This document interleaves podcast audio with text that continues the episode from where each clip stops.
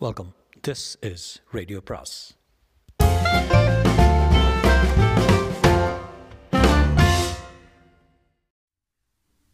சுஜாதாவின் வேணியின் காதலன் பாகம் ஐந்து. நடுத்தெருவில் வேணியும் குட்டியும் நின்று கொண்டிருக்க சாங்கிய குளத்தில் கலர் கலராக போட்டு ஒட்டி கொண்டிருந்தார்கள். கரையோரமாக கார்கள் விரைந்து கொண்டிருக்க அத்தனை வீடுகளும் ஆனந்தின் வீடு போல தோன்றின. இதில் எங்கே என்று ஆனந்தை தேடுவது? அக்கா அது பார் மாருதி. அட இந்த மாருதி காரு இந்த ஏரியாவில் ஏராளத்துக்கு இருக்குது குட்டியே அப்போ ஆனந்த் வரமாட்டாரா? வந்துடுவார் பணம் வாங்கி வர போயிருக்காரா?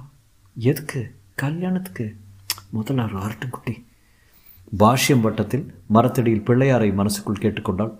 ஐயா பிள்ளையார அவருக்கு கடவுள் நம்பிக்கை இல்லைன்னு சொன்னாலும் நான் நம்புகிறேன் எப்படியாச்சும் எங்கள் ரெண்டு பேர்த்தையும் சேர்த்து வச்சிரும். திரும்பி வீட்டுக்கு போன போது பரிமளா நாடே எங்கே உன் ஆனந்து? இன்னும் அவரை காணும். வருமா வருமா வராமல் இங்கே போகிறான் உன் ஞாபகம் வந்தால் வந்துடுவான் எங்கேயாச்சும் ட்ரிப்பு போயிருப்பான் என்றாள் பரிமளா. கோவிந்தராஜ் கழுத்தில் துண்டு சுற்றி கொண்டு தலையில் கம்பளி முண்டாசு கட்டி கொண்டு வந்து நபரே வேல்முத்தங்க என்றான் தோங்குறாரு. இன்னும் எழுந்திருக்கலா? ஒருக்கே எந்திரிச்சார் சாப்பிட்டாரு திரும்பி படுத்துக்கிட்டாரு. ராத்திரி தண்ணி அதிகமா? அப்படி ஒன்றும் இல்லை உங்கள் கூட தான் வந்துருந்தாப்புல. அந்த பையன் அனந்து வந்தானா? வேணிக்கண்ணே எப்படிம்மா இருக்கிற?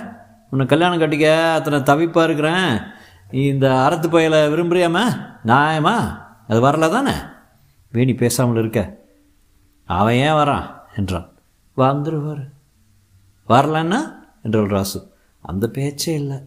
வரலன்னா என்ன கட்டிக்கிறியா? அந்த சான்ஸையாவது தரியா காத்திருக்கேன். ஒரு வருஷம் ரெண்டு வருஷம் நீ எத்தனை சொல்கிறியா அத்தனை. அது வரைக்கும் உனக்கு இழைச்சி போட்ட நகை பண்ணி சேர்த்துக்கிறான். என்ன? அவன் எங்கே வரப்போகிறான் எனக்கு என்னவோ வரமாட்டான்னு தோணுது. மூணு மாதம் விட்டுட்டு தான் திரும்பி வந்தார். இந்த முறை வரமாட்டான் பாரு. எப்படி எத்தனை நிச்சயமாக சொல்கிறீங்க அவன் அப்படியாப்பட்ட ஆள். எப்படியாப்பட்ட ஆள்? அவரை பற்றி உனக்கு என்ன தெரியும்? உனக்கு தெரியாது எனக்கு தெரியும். வேணி அதை சொன்ன பே. உன் மேலே ஆசைனால அப்படி சொல்கிறேன்ப ஆனந்து எந்த இடத்துல எப்படிப்பட்ட சகவாசங்கள்லாம் வச்சுருக்கான்னு எனக்கு நல்லாவே தெரியும். வேல்முத்து தான் விசாரித்து வச்சுருந்தான். உனக்கா ஒரு தடவை தெரிஞ்சிட்டா? அப்புறம் ராஜ் சொன்னது உண்மையான தெரிஞ்சிட்டா வரட்டுமா? வரட்டுமா பரிமளா? முத்து எழுப்பிற தூங்கினது போதும்.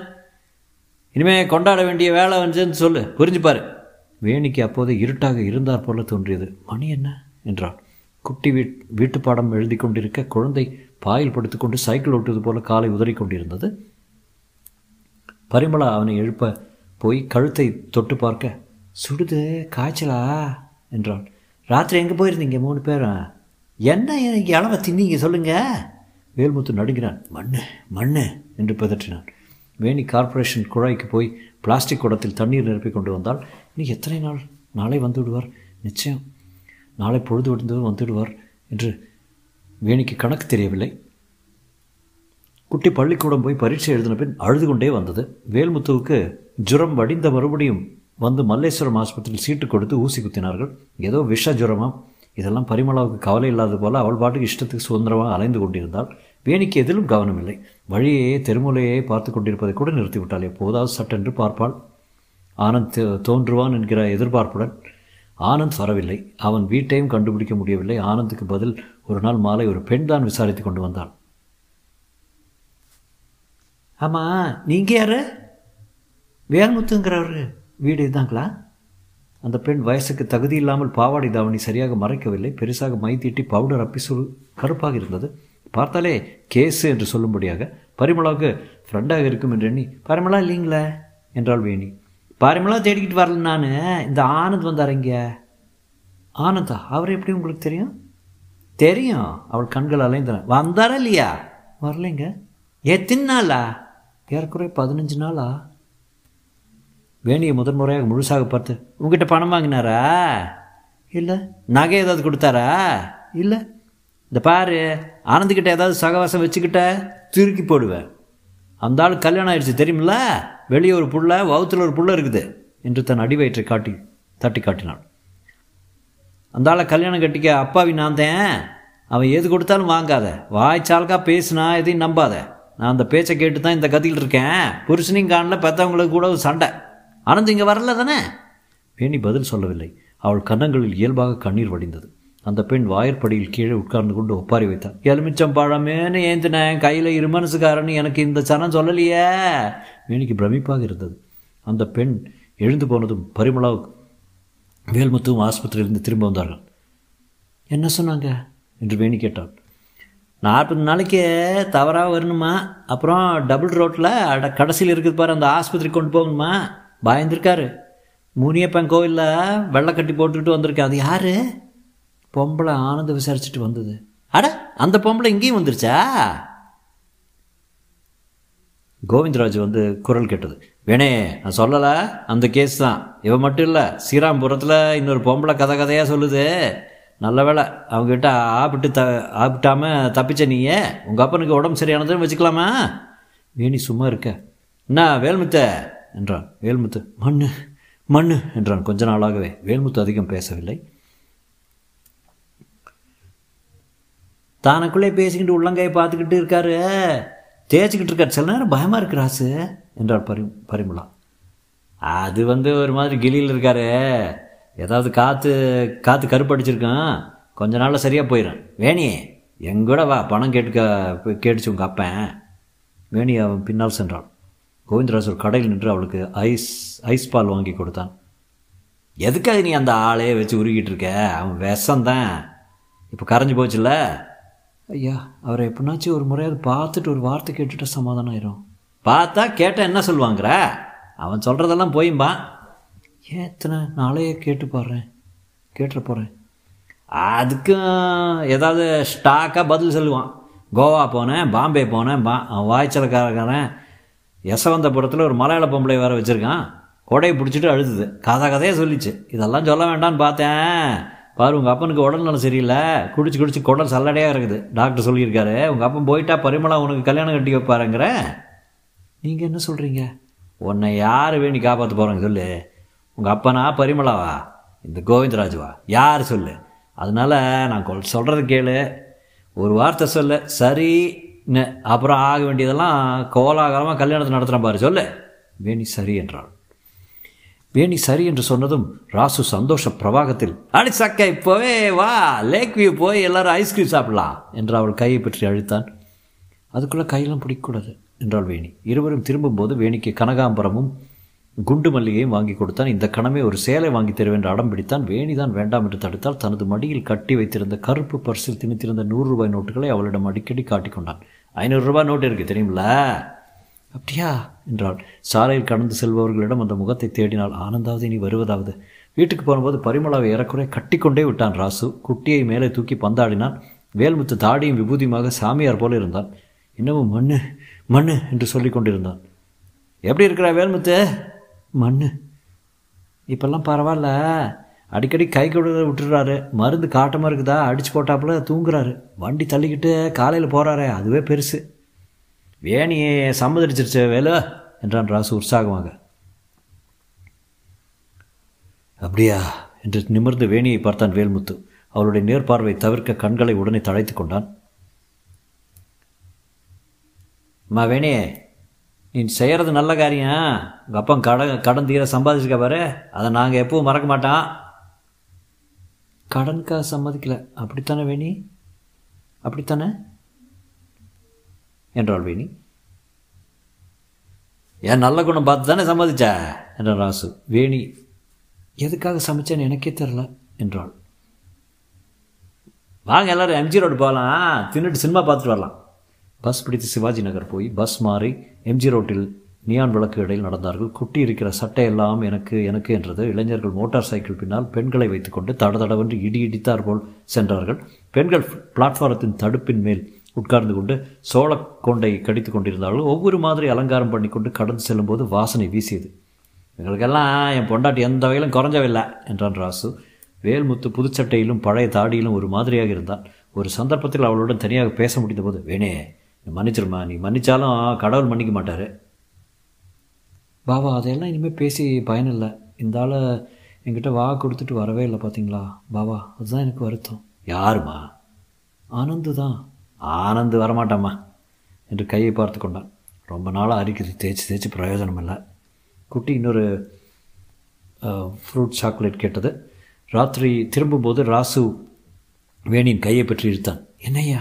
வா நம்ம ரூமுக்கு போயிடலாம். உரியா அப்புறம். அவர்தான் கல்யாணம் செய்துக்கு போகிறல பரவாயில்ல போமா என்றாள் பரிமளா.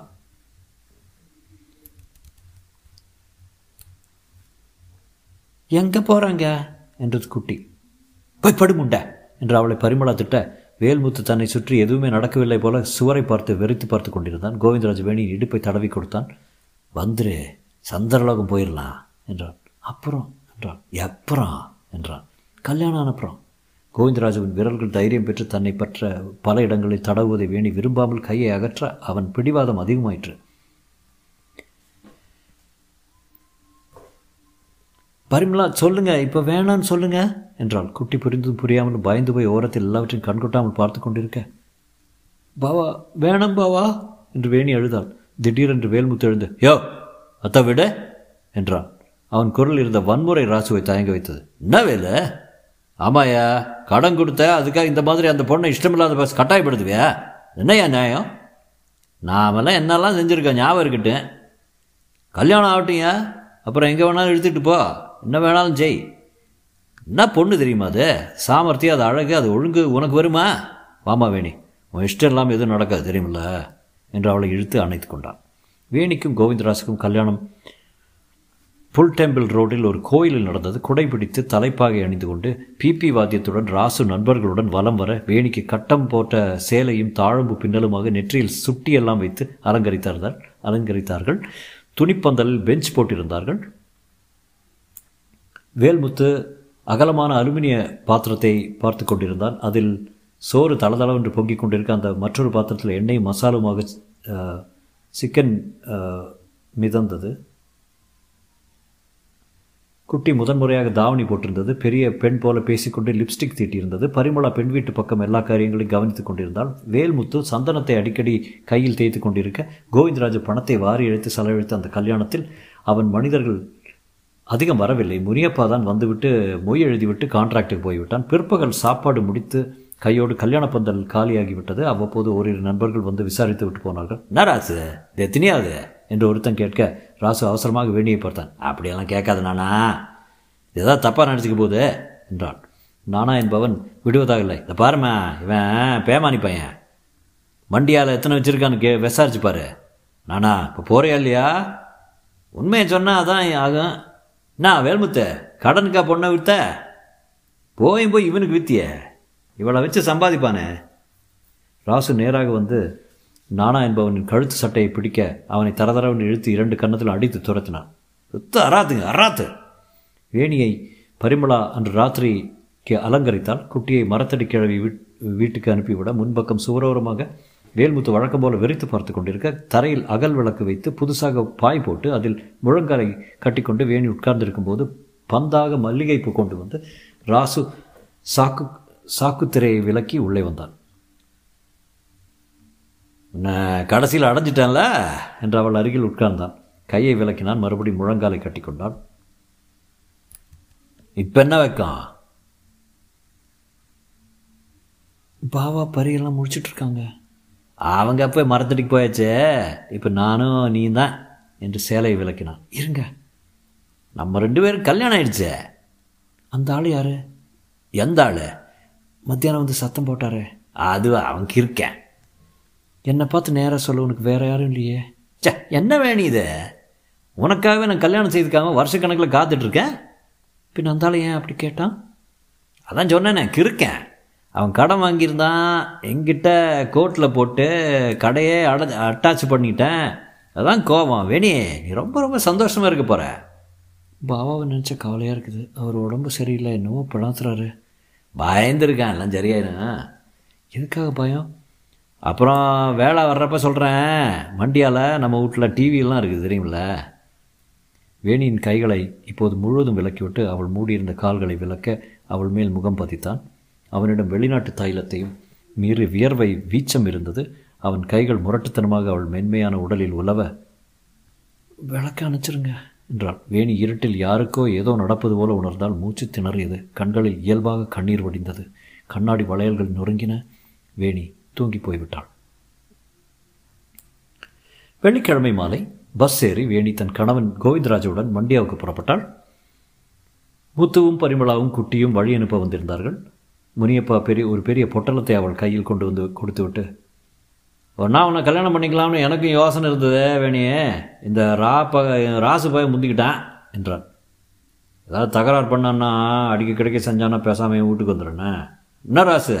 என் செல்ல பண்ண சரியாக வச்சுப்பியா? முனி முனியப்பா கேட்டான். வேல்முத்துவும் அதற்கு ஆமாம் போட்டான். குட்டியை பார்க்கத்தான் பரிதாபமாக இருந்தது. குட்டி இப்போது வளர்ந்து விட்டது. எப்போது தாவணி போட தொடங்கி விட்டது. கன்னங்கள் வீங்கி கண் சிவந்து அழுது கொண்டிருந்தாள். அக்கா என்னையும் கூட்டி போக்கா என்னையும் கூட்டி போயிருக்கா. இங்கே என்ன வேலை வாங்கி நிமித்திடுவாங்க விடுமுறைக்கு வரலாம் குட்டி. எங்கேயும் போகல நான். இதோ மண்டியாக தானே வேல்முத்து வேணியை நேராக பார்க்க பயப்பட்டான். பாவா உன்னை எல்லாரும் என்னதான் சொன்னாலும் நான் உன்னை வெறுக்கல பாவா. என்றாள் வேணி. அவன் வேணே நான் உனக்கு செய்த தப்புக்கெல்லாம் ரொம்ப திண்டாட போகிறேம்மா முன்னிலிங்க சுவாமி என்னை சும்மா விடாது என்றான். அதெல்லாம் மறந்து போச்சு வேலை என்றாள் பரிமுறா என் பொண்ணு எத்தனை அழகாக இருக்குது. யோ நீ பண்ண அதிர்ஷ்டம். அந்த அனந்து கடைசி வரைக்கும் வரவே இல்லை. அவன் வரமாட்டான் பாரி வரவே மாட்டான் என்றான் ராசு. இப்போ வந்து கேட்டாலும் ஐயா ரொம்ப லேட் ஆயிடுச்சுன்னு சொல்லிவிடலாம் வரமாட்டான்னு சொன்னேன்ல என்றான் வேல்முத்து. எப்படி சொல்கிற திருதுப்புன்னு வந்து கேட்டா? வரமாட்டான் என்று வேல்முத்தும் ராசுவும் பார்த்து கொண்டார்கள். சரி சரி பஸ்ஸு புறப்பட போகுது வேலை. அப்புறம் மண்டியா வந்தியா? வர்றியா? பணம் வாங்க வர வர வந்தாங்கல்ல? என்றாள் பரிமளா. அதுக்குன்னு வர வேண்டாம் நானே அனுப்பிச்சிடுறேன் என்றான் ராசு. பஸ் புறப்பட வேணியின் அருகில் வந்து உட்கார்ந்து கொண்டு சிகரெட் பற்ற வைத்துக் கொண்டான் பஸ்ஸுக்குள்ளே அடிக்கக்கூடாதியா? என்றாள் வேணி. யார் சொன்னது? நம்ம பஸ்ஸு. எனக்கு இந்த புகை ஆகாது. நீ சொன்னா சரி என்று அதை வீசி எறிந்தான் வேணிக்கு அது அது சந்தோஷமாக இருந்தது. இருந்தும் இந்த வேளையில் ஆனந்தின் முகம் அவ்வப்போது மனசில் குறுக்கிட்டது. ஆனந்துக்கு என்ன ஆச்சு? ஏன் வரவில்லை? தொடர்ந்து கரும்பு தோட்டங்களும் நெல் வயல்களுமாக இருந்தது. டிராக்டர்கள் உலாவரும் தெருவில் பஞ்சாயத்து கூட்டத்தில் சுவர்களில் குடும்ப கட்டுப்பாடு எழுதியிருக்க தியேட்டரில் ராஜ்குமார் படத்துக்கு காய்ந்த மாலைகள் போட்டிருந்தார்கள். அருகே மாட்டை படுக்க வைத்து லாடம் அடித்துக் கொண்டிருக்க சர்பத் கடையில் பச்சையில் ரோஸ் கலரில் பானங்கள் ததும்பின ராசுவும் வேணியும் இறங்கிக் கொண்டார்கள். எதிரே ஒரு காபி கிளப்பில் போய் காஃபி பருகினார்கள். வீட்டிலிருந்து பஸ் பஸ் நிலையத்துக்கு மாட்டு வண்டி கொண்டு வந்திருந்தார்கள்.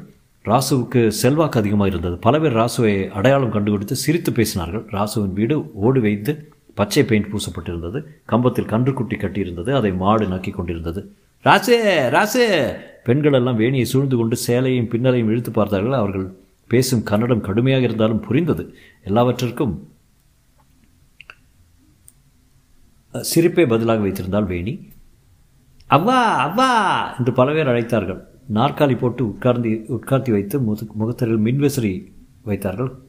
கண்டக்காய்ச்சின் பால் கொண்டு வந்து கொடுத்தார்கள். அந்த பெண் வேணி கவலையுடன் பார்த்தாள். நிறைய குங்குமத்தில் பொட்டிட்டிருந்தாள். நீதான் அது? என்றான். வேணிக்கு எது என்று தெரியவில்லை. ராசு வந்தபோது எல்லாரும் பெட்டி பாம்பாகிவிட்டார்கள். வேணிக்கு அந்த எந்த அறை கொடுப்பது என்று அவர்களுக்குள் வாக்குவாதம் நடந்தது. அந்த பெண்ணுக்கு முப்பது வயசு இருக்கலாம். பரிமளா போலத்தான் வயசு இருக்கும் என்று தோன்றியது. சேலை தலைப்பில் சாவி கொத்து வைத்திருந்தாள். வேணியை அழைத்து என்னென்னவோ கேட்டாள். சரியாக புரியவில்லை. ராசு வந்து இப்போதான் வந்திருக்கா தொந்தரவு செய்யாத என்றான். வேணி அந்த பாதி இருட்டு அறையில் சாப்பிட்டு விட்டு தரையில் பாய் போட்டு படுத்து விட்டாள். நேரம் போகிறது தெரியவில்லை. என்னென்னவோ கனா கண்டாள். ஆனந்த் வந்து என்ன வேணே ஒரு நிமிடம் வெயிட் பண்ண மாட்டியா? என்று கேட்க ஒரு நிமிடம் நான் ரெண்டு வருஷம் என்ன வெயிட் பண்ணனே ஆனந்த் நீ வரவே இல்லையே என்றான். வந்தனே வந்தனே எப்போ வந்த? அன்னைக்கு. யா எங்கே வந்த? உன்னை பார்க்க தானே வந்தேன் போய் சொல்கிற பாரு. நான் வரல வரலன்னு வரலன்ட்டு. திருப்பி திருப்பி கேட்டபோது எழுந்திருந்தான். கரண்ட் போய் மின்விசிறி நின்றிருந்தது. வியர்வை வெள்ளம் கழுத்தில் ஓடியது. கூடத்தில் பேச்சு குரல் கேட்டது. கவனித்து பார்த்தால் அது அழுகை குரல் போல தோன்றியது. ராசு சமாதானமாக ஏதோ பேசுவது கேட்டது.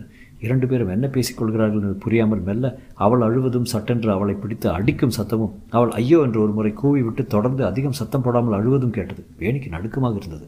சற்று நேரத்தில் அந்த அறை வாசலில் தொங்கிய கண்ணாடி மணிகள் புலம்பின. கோவிந்தராஜ் உள்ளே வந்து கதவை தாளிட்டான். வேணி சட்டென்று கண்களை இருக்க மூடிக்கொண்டு முழங்காலுக்குள் இரண்டு கால்களையும் நுழைத்து கொண்டு சுருட்டி படுத்து கொண்டான். வேணே வேணே என்று அவள் மேல் சௌகரியமாக படர்ந்தான். முகத்தில் தனது சவரம் செய்யாத முகத்தால் தேய்த்தான்.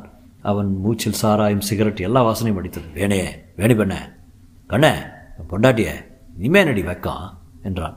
வேணி பதில் பேசவில்லை. நான் ஒன்று பார்க்கணுமில்ல அவளை லேசாக உலுக்கினான். அதன் பின் ஏ எந்திரின்னு என்ன பிகு பண்ணிக்கிட்டேன் என்றான். வேணிக்கு எழுந்திருக்க வேண்டியது கட்டாயமாகிவிட்டது. என்னவா? என்றான். என்னவா? தெரியாத மாதிரி கேட்குறது பாரு. யார் அழுதாங்க? கேட்டுச்சா எல்லாம் அந்த மூதேவி தான். அப்புறம் சொல்கிறேன் இப்போ அதை பற்றி பேச வேண்டாம். கொஞ்ச நேரம் ஜாலியாக இருக்கலாம். வா உட்காரு. உன்னை வெளிச்சத்தில் பார்க்கணும்ல? லைட் போட்டால் நான் வரல என்றாள். லேசாக இருக்கட்டும். அட நான் பார்க்க என்ன வைக்கமா? வேண்டாம் வேண்டாம். வேணியின் முழங்காலை பிரித்தான். சேலையை உருவினான். அவள் முகத்தை பொத்தி கொண்டான்.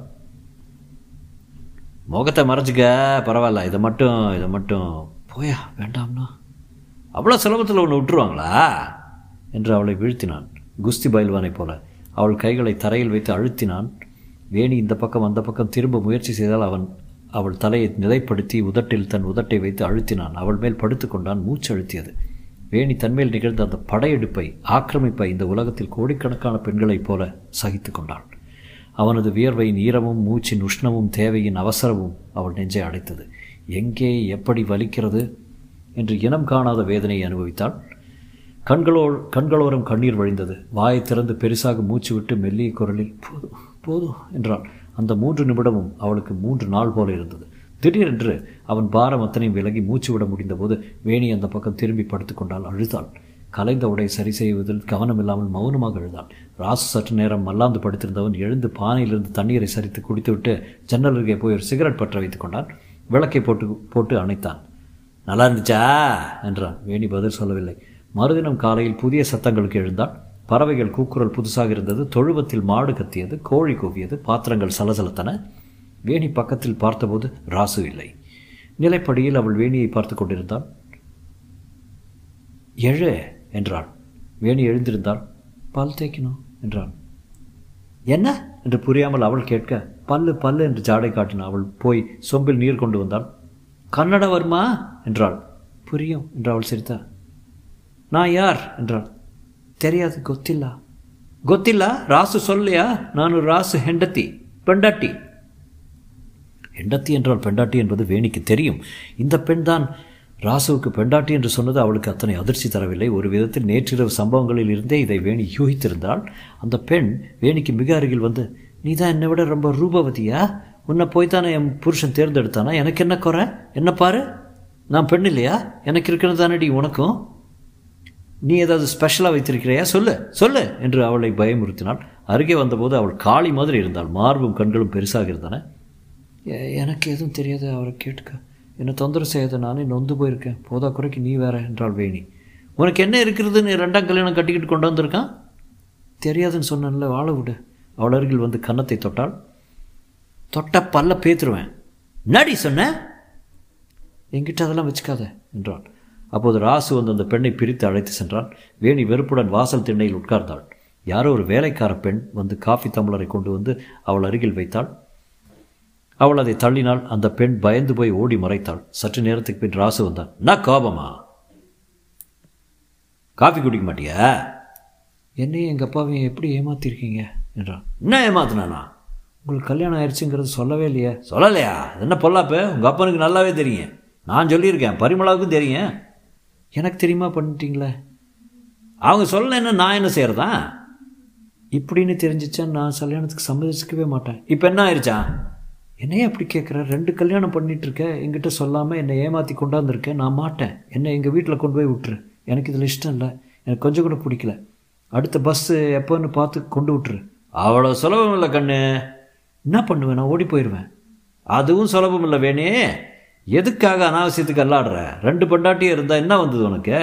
எதிர்த்தாப்புல இருக்குது பாரு ஓட்டு வீடு. அதுவும் நம்மது தான் அங்கே உன்னை தனியாக வைக்கிறேன். கூட மாட வேலை செய்கிற ஆள் தரேன் டிவி ஃபேனு ஐஸ் பொட்டி எல்லா வசதியும் இருக்குது. நீ பாட்டுக்கு சும்மா வேலை வேலைக்கு தின்னுக்கிட்டு பால் தயிர் நிறைவே இருக்குது. கரும்பு ஏராளமாக இருக்குது. எல்லா வசதியும் இருக்குது. அந்த மூதேவி கூட பேசவே வேண்டாம். நீ பாட்டுக்கு ஜம்முன்னு உனக்கு என்ன குறை? எனக்கு ரெண்டு கல்யாணம் இருந்தா என்ன? மூணு கல்யாணம் இருந்தா என்ன? வாரத்துக்கு ஒரு முறை கூட உன்னை தொந்தரவு செய்ய மாட்டேன். இதை விட சுகவாசம் உனக்கு கிடைக்குமா? யோசிச்சுப்பாரு பேணி அவன் சொன்னதை எதையும் கவனிக்காமல் போய் இதிலிருந்து விழுத்து விட்டு தன் பெட்டி படுக்கையை சேகரிக்க ஆரம்பித்தது. என்னது? நான் சொல்லிக்கிட்டே வர்றேன் அவ்வளோ திமிர அவனுக்கு டேய் கேஞ்சா! என்று கருப்பாக ஒரு மாட்டுக்கார பையனை கூப்பிட்டான்.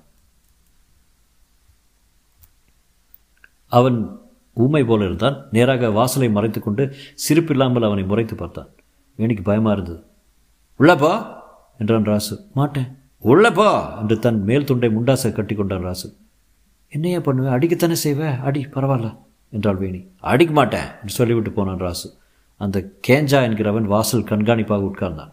அந்த வேலைக்கார பெண் மறுபடி காஃபி கொண்டு வந்து வேணிக்கு அழுகை பீறிட்டு கொண்டு வந்தது.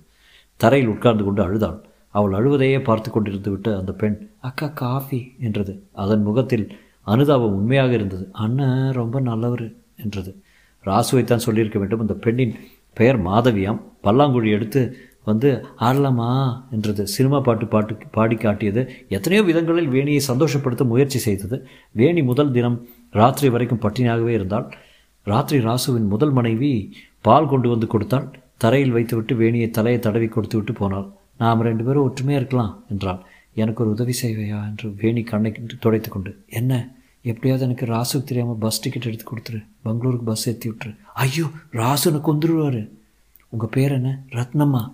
ரத்னமா ராசு கல்யாணம் ஆகிருக்கிறது என்று தெரியவே தெரியாது. எங்கள் அப்பாவுக்கு கடன் கொடுத்து அதை காஃபி அதை அதை அவர் திருப்பி தர முடியாமல் என்னை ஏறக்குறைய விட்டு விட்டுருக்காரு என்னை விற்றுருக்காங்க என் சம்மதமே கேட்கல. ஐயோ பாவம் என்று வேணியின் தலையை அனுசாரணையாக தடவி கொடுத்தாள். ராத்திரி தன் படுக்கை அருகே படுக்கை போட்டால் முகத்தை துடைத்து பவுடர் கொடுத்து புதிய சேலை கொடுத்து அலங்காரம் செய்தாள். மகாலட்சுமி மாதிரி இருக்கிற பதினெட்டு வயசு கூட ஆகலைல்ல? கேட்டாள். தெரியாது. எனக்கு பிள்ளை பிறக்கலை. உனக்காவது பிள்ளை பிறக்கணுன்ட்டு கல்யாணம் கட்டிக்கிட்டு வந்திருக்கான். ரத்னம்மா என்னை எப்படியாவது பஸ் ஏற்றி அனுப்பிடுங்களேன். ராத்திரி டிராக்டர் சப்தம் கேட்டது. வாசல் பந்தலில் சாய்வு நாற்காலி போட்டு ராசு காலை நீட்டி கொண்டிருக்க சிலர் கைகால் பிடித்து விட்டார்கள். இன்னைக்கு எப்படி நம்ம ரெண்டாவது பொண்டாட்டியை மூடு? என்றவன் ஏ வேணே எங்கே இருக்க? என்று குரல் கெடுக்க ரத்னம்மா கூப்பிட்டுறாருல போ என்றாள். நீங்களும் வாங்க. ரெண்டு பேரும் வாசலை விட்டு வெளியே வருவதை பார்த்து ராசு ஆச்சரியத்தில் அட அதுக்குள்ளே ரெண்டு பேரும் சேர்த்துட்டீங்களா ஒரு வாரமாவது ஆகும்னு நினச்சேன் மூதேவி. உனக்கு சொக்குப்பொடி போட்டுட்டேன் இந்த பொண்ணுக்கு எப்பேற்பட்ட சாமர்த்தியம் பாரு என்றான். ரொம்ப சின்ன பொண்ணு ஐயா என்று கால் பிடித்து விட்டான் ஒருவன். பெங்களூர் மல்லிகை என்றான். ஆ வந்து கிட்ட உட்காரு. நீயும் வாடியே இந்த பக்கம் ஒரு பொண்டாட்டி அந்த பக்கம் ஒன்று அதற்குள் குத்தகைக்காரர்களும் கான்ட்ராக்ட்காரர்களும் வந்துவிட வேணியும் ரத்னமாவும் திண்ணையில் நிலவில் உட்கார்ந்து கொண்டார்கள். வேணியிடம் ரத்னா மெல்ல பேசினான். இப்போவே இன்றைக்கே எதுவும் ஓடி போயிடாத. ஒரு வாரம் பொறுத்துரு. இப்போ காவல் அதிகமாக வச்சுருக்காரு. கேஞ்சா கலியா இரண்டு பேரும் முரட்டு பசங்க. அவங்க காவலை விட்டு போக முடியாது. ராத்திரி? ராத்திரி கூட கண் மூட மாட்டாங்க ஒரு வாரம் நிச்சயம் கண்காணிப்பாங்க அதுக்கப்புறம் நீ தப்பிச்சு போயிட முடியும். அது வரைக்கும் சிரித்து பேசிகிட்டே இரு. பணம் கேட்டு வாங்கிக்கா. வச்சுக்கா. எதுக்குன்னா அக்கா கூட. அதான் நான். என்ன அக்கானே கூப்பிடு. எனக்கு சேலை எடுக்கணும்னு ஏதாவது சொல்லு நகை கட்டிக்க போகிறேன்னு ஏதாவது சொல்லு புது முகத்தில் என்ன கேட்டாலும் கொடுப்பாரு. அக்கா நான் என் கதையை சொல்லட்டுமா? காலையில் சொல்லு உன் முகத்தை பார்க்கவே பரிதாபமாக இருக்குது அங்கேயும் சுகம் இல்லையா? அம்மா போயிட்டாங்க. அப்பா ரெண்டாம் கல்யாணம் செய்துட்டாரு. தங்கச்சி படிக்குது. நான் படிக்காமல் இருந்தேன். இப்படி ஆயிடுச்சு. எவனையாவது நினச்சியா? ஆமாம் கண்ட தெரியுது. ஏன் அவனை கட்டிக்க முடியலையா? ஆளையே காணாம். என்ன பேர்? ஆனந்த். என்னடே ரெண்டு பெண்டாட்டிகளும் கிசு கிசுன்னு இல்லை உங்களுக்கு டிஸ்டர்பாக இருக்குமேன்னு என்ன பேசிகிட்டு இருந்தீங்க? சும்மா சினிமா கதை சொல்லிகிட்டு இருந்தது. அவ்வளோதானே புருஷனை பற்றி அவதூறு இல்லையே என்றபடி வேணியின் அருகில் உட்கார்ந்து அவள் முதுகை தடவி கொடுத்து எப்படி நம்ம தேர்வு? என்றான். உனக்கு என்னையா? வேணே வருத்தம்லாம் தீர்ந்து போச்சுல? வேணிக்கே நகை வேணுமா? அதுக்கு என்ன? நாளைக்கு அம்பாலால் அம்பாலால் கடைக்கு கூட்டிகிட்டு போ அப்புறம் நல்ல சேலை எடுத்துக்கூட பணம் அதுட்டே கொடுத்துரு என்ன? சினிமா பேர் என்ன? ஆனந்து என்றாள் ரத்னம்மா. வேணி அவளை திடுக்கிட்டு பார்த்தான்